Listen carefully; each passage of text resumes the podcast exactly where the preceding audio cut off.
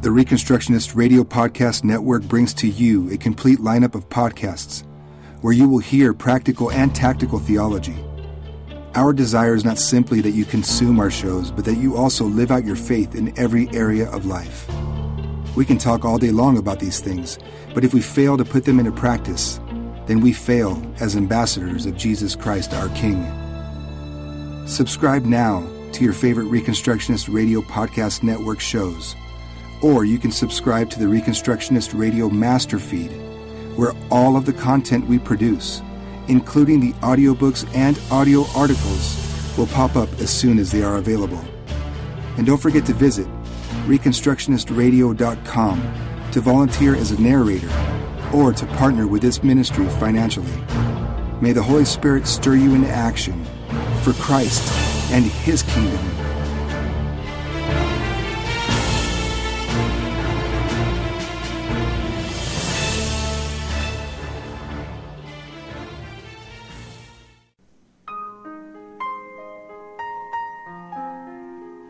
The Reconstructionist Radio Podcast Network presents The Roots of Reconstruction by Rousas John Rushdoony. Narrated by Shelby Luke.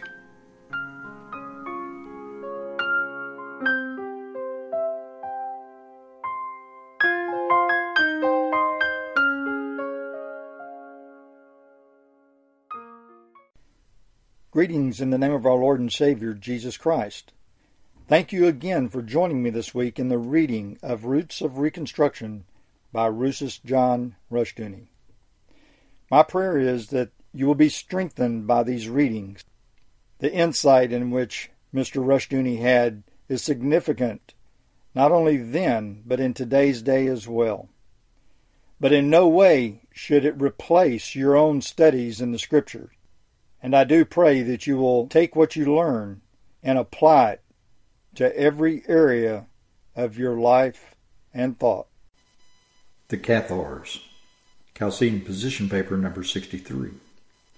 One of the most prominent anti Christian groups of the medieval era, which masked itself as true Christianity, was Catharism. They were a Manichaean or a dualistic people whose doctrines have deeply influenced and infiltrated into Christianity. In fact, most of the underground forces which earlier and later worked to undermine and destroy Christianity were dualistic. The first article of faith with the Cathari was a belief in two ultimate powers or gods. The good God for them was the source of light and spirit. Being good, he did not create matter which was bad. The evil God, equally strong, was the creator of the material world as a means of entrapping souls in the snares of evil. This was a denial of the doctrine of the Trinity and also of Christ's incarnation. For the Cathari, the Word could not have been made flesh without having been made sinful. Christ only took on himself the shadow or appearance of a man, but he was never truly man. Again, the resurrection of the body was denied. Since flesh for them was evil, God would not glorify an evil nature by resurrecting it. Salvation for them was deliverance from the flesh, not its resurrection and glorification. The second article of faith for the Cathari was the rejection of biblical law. They held that, quote, the law of Moses was given by the prince of darkness, that is, by the malignant God, while the law of the gospel was given by the prince of light that is, by the merciful God. Unquote.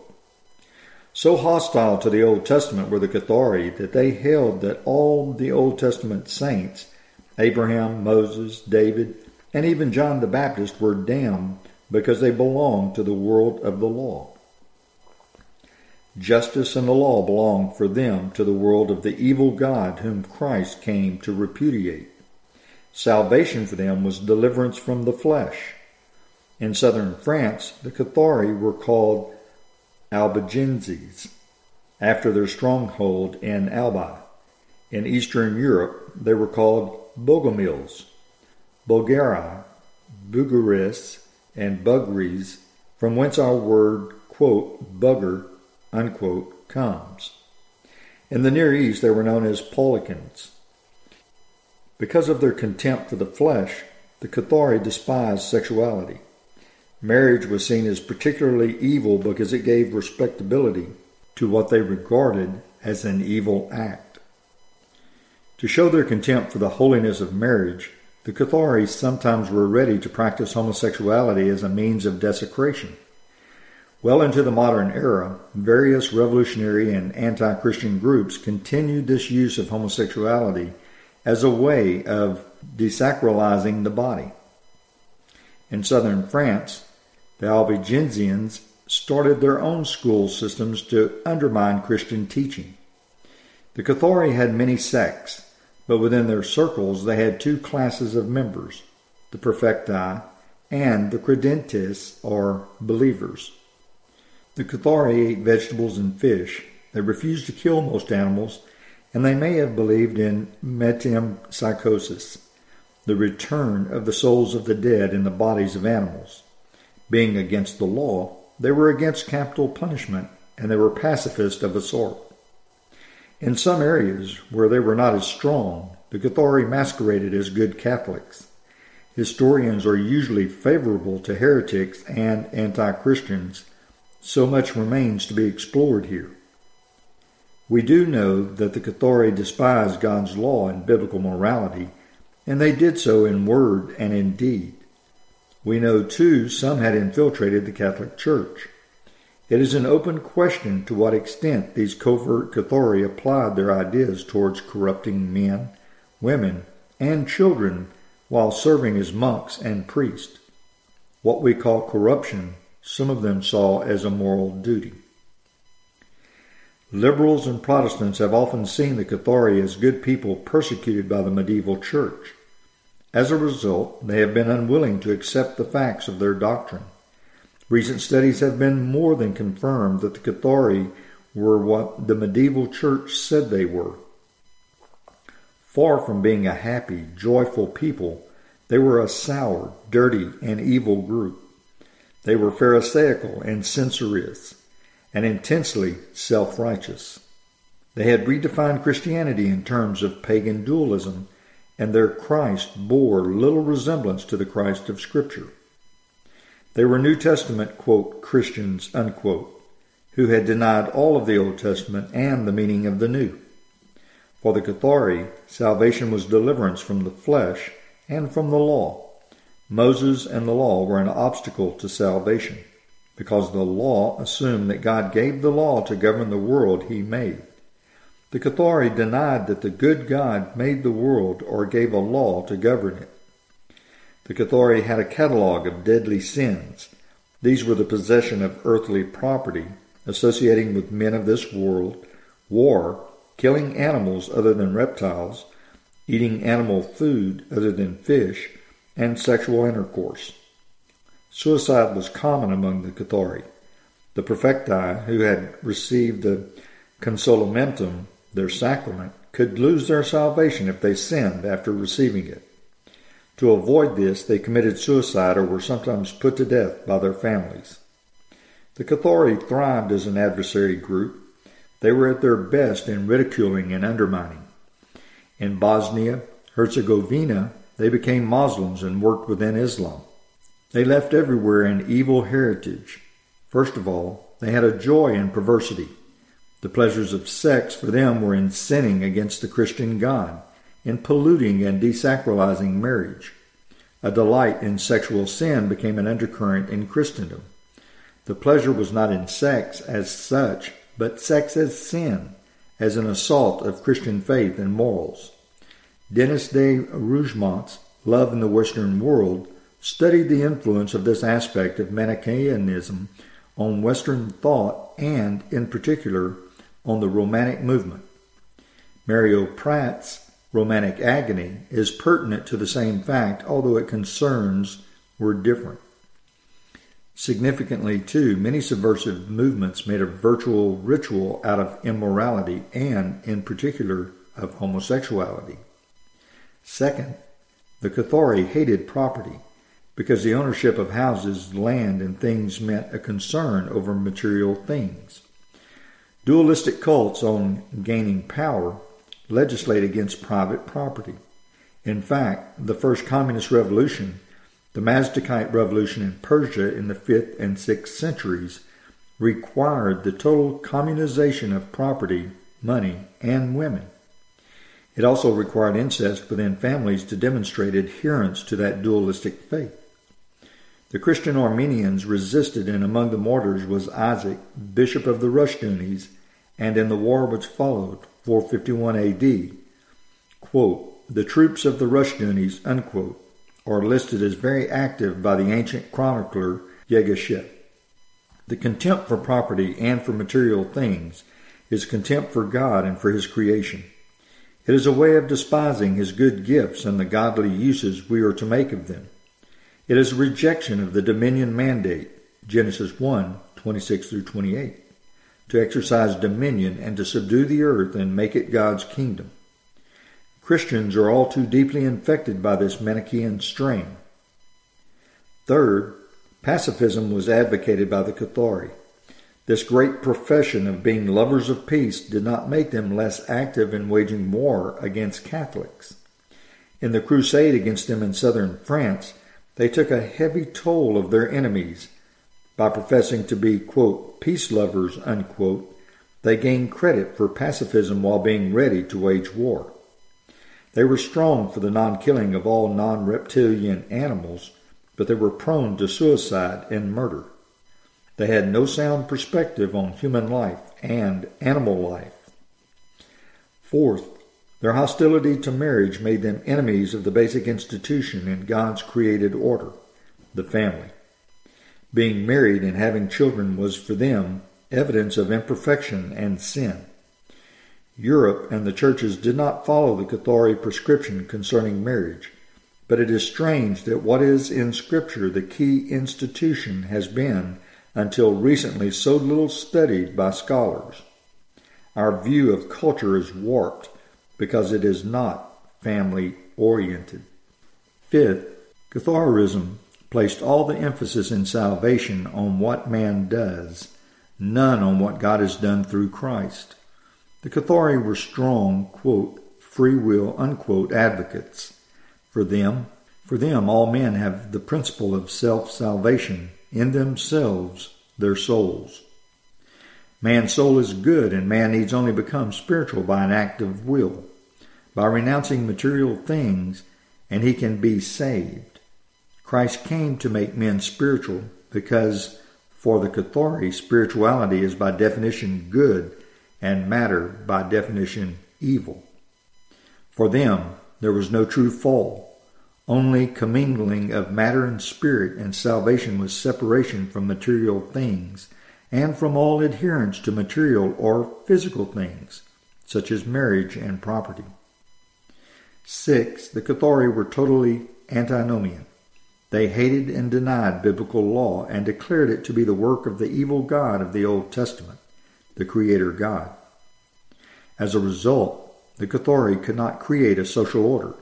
They were a negative group.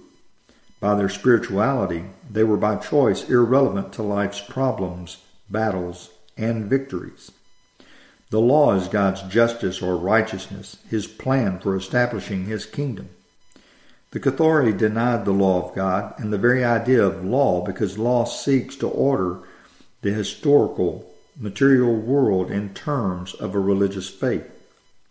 Our faith determines what kind of law and order will govern and direct society. Islamic faith and law give us one pattern, Hinduism another, Buddhism still another.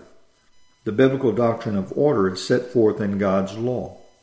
The Cathari were by their faith hostile to all order because they rejected creation, matter, and history. Salvation for them was withdrawal from history. In this respect, they left a deadly legacy of antinomianism and false spirituality to the Church. Catholics and Protestants have often alike been infected by the Catharist retreat from history. When we strip the anti Christian glamorization from the Cathari, we see them as a sad, retreatist group of people with no real future because of the rejection of history. Marc Bloch in Feudal Society, cited by Jaroslav Pelikan, in the growth of medieval theology, 600 through 1300, said, quote, If I were to sum up in two words what I believe is the essential message of medieval thought, I would say it is the spirit in which it restated tradition, and this spirit is faith and joy. Unquote. A Catholic scholar, Frederick Heer, in the medieval world, described, quote, the sense of great joy and inward freedom, unquote, which marked the early church and many centuries after. As the medieval era progressed, this joy gave way.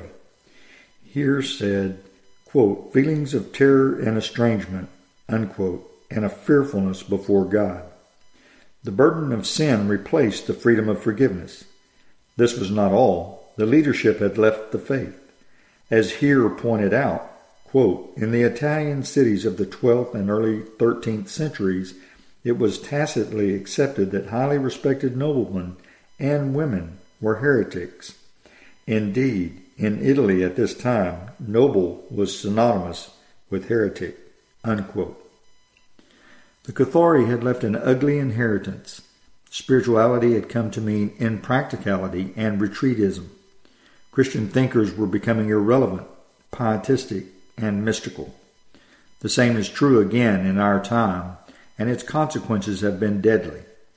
Christianity is much more than a spiritual religion. It is faith in the Creator and living God, Father, Son, and Holy Ghost, who requires of us that we occupy till He come, and that all things be brought into captivity to Christ the King. The crown rights of Christ the Lord require this of us. June 1985. Religious Liberty and Dominion, Chalcedon Position Paper number 64.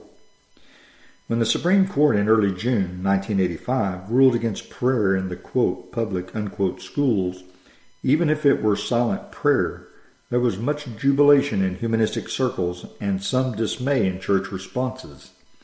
Prayer in state schools dedicated to humanism and anti Christianity was in itself no great advantage.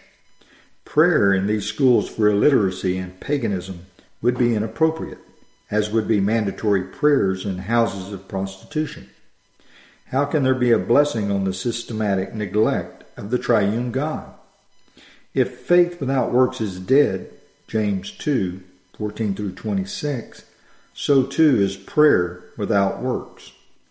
We cannot ask God to bless what is against His will, nor us if we are where we ought not to be. Some very important issues were raised, however, by the Supreme Court's decision. Implicit in the court's perspective and decision was what the Stockton, California record made explicit in an editorial June 6, 1985, quote, School Prayer Ruling Sound, unquote, page 12. Quote, the Know Nothings are at it already, calling the latest Supreme Court ruling on prayer in the schools an act of war against this nation's heritage. The ruling, quite to the contrary, is an affirmation of this nation's religious heritage. That heritage was religion is a private, personal matter, and that government can neither promote nor prescribe its practice. Unquote. It is emphatically true that the U.S. Constitution held, quote, that government can neither promote or prescribe, unquote, religious practice on the federal level. In recent years, this has been extended to the states. The premise of this perspective is that God's kingdom cannot be controlled by the state. The early church fought for this, as did the medieval and the modern church. Limits were thereby placed on the power and jurisdiction of the state, limits which the courts now treat as non existent. If the church enjoys any immunities, it is viewed as a state grant and subject to status change and control. The central evil of the modern view is that, quote, religion is a private, personal matter, unquote. This is a revolutionary idea, a product of the modern era and of revolutionary ideologies. Basic to the Western world has been the premise that because the God of Scriptures is the living God, the maker of heaven and earth and all things therein, any attempt to establish man and society apart from him and his law is suicidal. Because the triune God is the way, the truth, and the life, John 14:6, any attempt to establish anything apart from him is a lie and a deadly venture, Psalms 127:1, Proverbs 8:36. In terms of this, the free exercise of religion is a necessity in order that the well springs of human life be nourished, personally and socially. To say that, quote, religion is a private, personal matter, unquote, is to say that it is irrelevant. You and I may enjoy crossword puzzles, but such things are not public concerns, merely private ones. On the contrary, however, the faith of a people is the most public of all concerns. In a very real sense, the life of people depends upon its faith. What the state is and its strength and virtue depends upon the faith and character of the people and the integrity of the church's witness. The state can be no stronger than its people in their faith. Our problem in the modern world is that nations confuse strength with armament and with controls over the people. When the state limits the scope and freedom of Christianity, it limits its own strength and paves the way for its destruction. It is not an accident that the de-Christianization of schools and state since World War II have been followed by a great increase in crime, drug use, illegitimacy, sexual crimes, perversions, pornography, and more. In this process, it must be noted that churches have had a great part. By their growing modernism, their socialist gospel, and their faith in statist salvation, they have become grave diggers for both church and state. Religion is both a public and a private concern. To restrict it to a personal matter is to deny its truth and to deny Christianity religious liberty. If, quote, religion is a private, personal matter, unquote, then religious liberty has a very narrow scope. The area of religious freedom, then, as attorney William Bentley Ball has noted, is the distance between our two ears. If, quote, religion is a private, personal matter, unquote, then it has no legitimate place on the public scene. It should then be barred, as the courts have progressively done, from the schools, the state, and all public agencies. Of course, what is not barred is the new established religion, humanism. It is the new public faith, and its articles of faith are routinely affirmed by public figures as a public duty. The obscurantists deny that humanism exists or dominates. This does not say much for their honesty. The Stockton record went on to say, quote, It is a misreading of the Supreme Court's 1962 decision on organized prayer in public schools and its ruling this week to suggest the court has banned prayer in public schools. It has only prohibited government involvement in a private matter. Anyone can silently pray any time, any place, and for any reason. Government cannot suggest such prayer or ban it. Unquote. Again, this limits religious freedom to a purely private and personal realm. Such editorial writers are silent when Christian homeschool parents and Christian schools are on trial. Court ordered testing has repeatedly demonstrated the far greater scholastic achievements of such students, but the courts show no regard for their religious freedom. Do such people really believe in religious freedom for Christians? The past decade has seen the persecution and at times imprisonment of pastors and parents. The press, which heralded this recent Supreme Court decision, has usually been silent in these other cases. Is this not hypocrisy? And how long will the state respect freedom of the press when it destroys freedom of religion? The press, by approving the court's growing fascism, is preparing the way for its own destruction.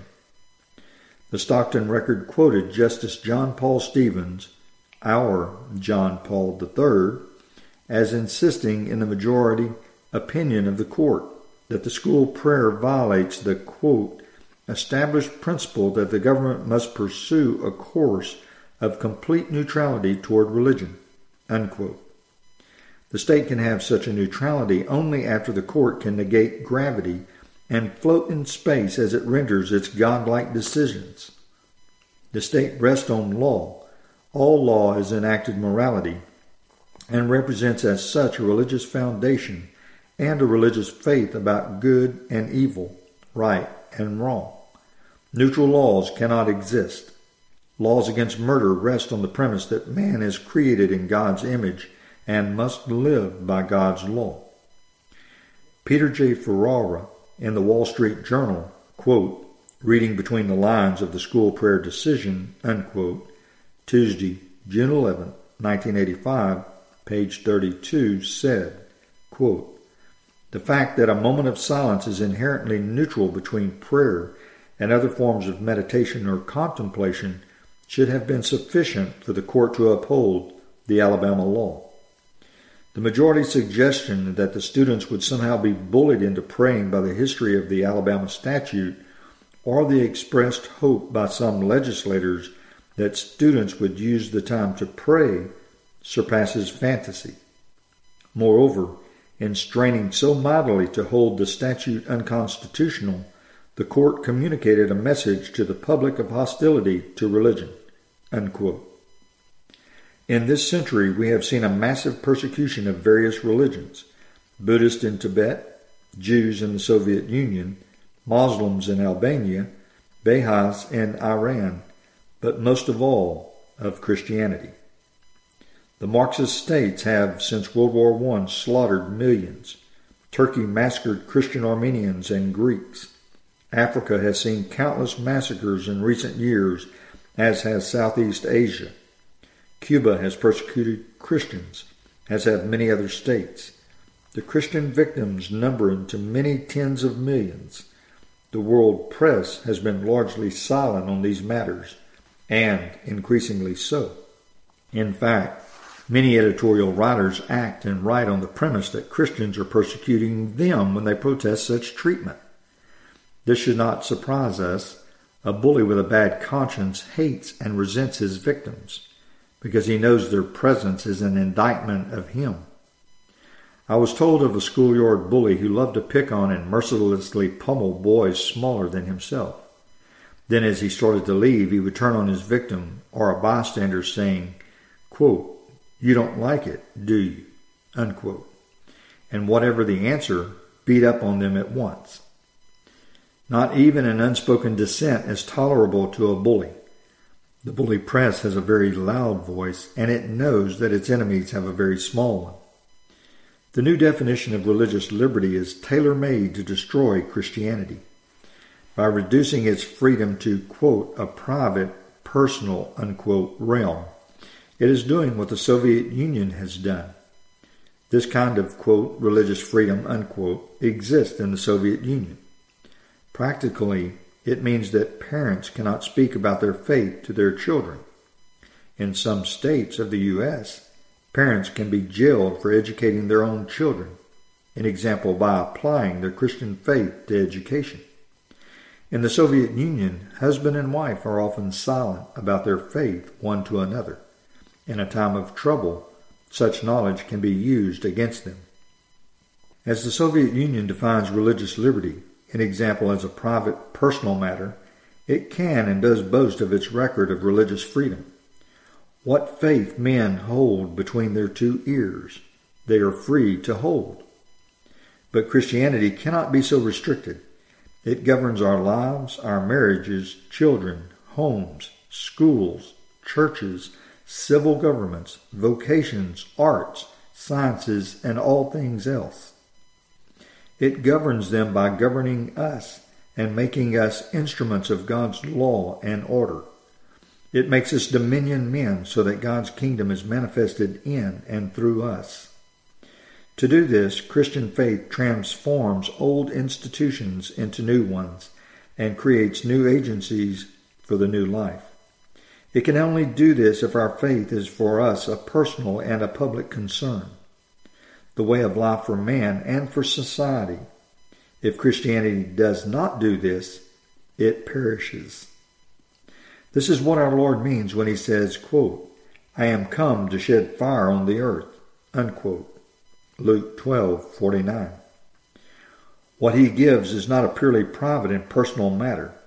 It is a transforming power which will destroy what needs destruction, renovate what needs renovation, and build what needs to be built and established. The Lord declares, quote, Behold, I make all things new, unquote. Revelation 21 5. Where men prefer their ways to God's justice, they will resent and wage war against God's remaking of all things, because they see themselves as their own gods and man as his own source of law. Genesis 3 5. They want no part of the faith. They will seek to suppress and destroy it without being honest enough to say so. This should not surprise us. It is logical on the part of unbelievers. It has been this way all through history. The important question is this What will those who call themselves Christians do about this? Will they be silent? Quote, mummified, unquote, churchmen, as General William Booth described them, or will they be the Lord's dominion men? July 1985. Thank you for joining me this week in the reading of Roots of Reconstruction by Rousas John Rushdoony. Lord willing, we will be reading again next week. Until then, may God bless your endeavors as you serve the one and only King Jesus.